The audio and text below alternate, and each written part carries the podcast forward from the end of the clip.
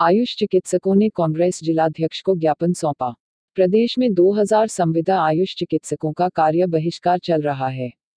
झालावाड़ ज़िले के अखलेरा में एन एच एम में कार्यरत संविदा आयुष आयुर्वेद, होम्योपैथी, यूनानी चिकित्सकों की लंबे समय से लंबित समस्याओं के शीघ्र निराकरण को लेकर कांग्रेस जिलाध्यक्ष कैलाश मीना को ज्ञापन सौंपा।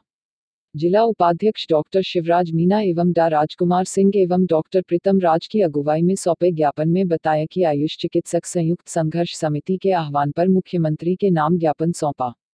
इसमें आयुष चिकित्सकों की मांग है कि सरकार संविदा आयुष चिकित्सकों को जन घोषणा पत्र में किए वादे के अनुसार नियमित करें। और जब तक नियमितीकरण की प्रक्रिया पूरी हो, तब तक संविदा आयुष चिकित्सकों की मानदेय विसंगति को यथाशीघ्र दूर करके विभागीय चिकित्सकों के मूल वेतन के बराबर किया जाए।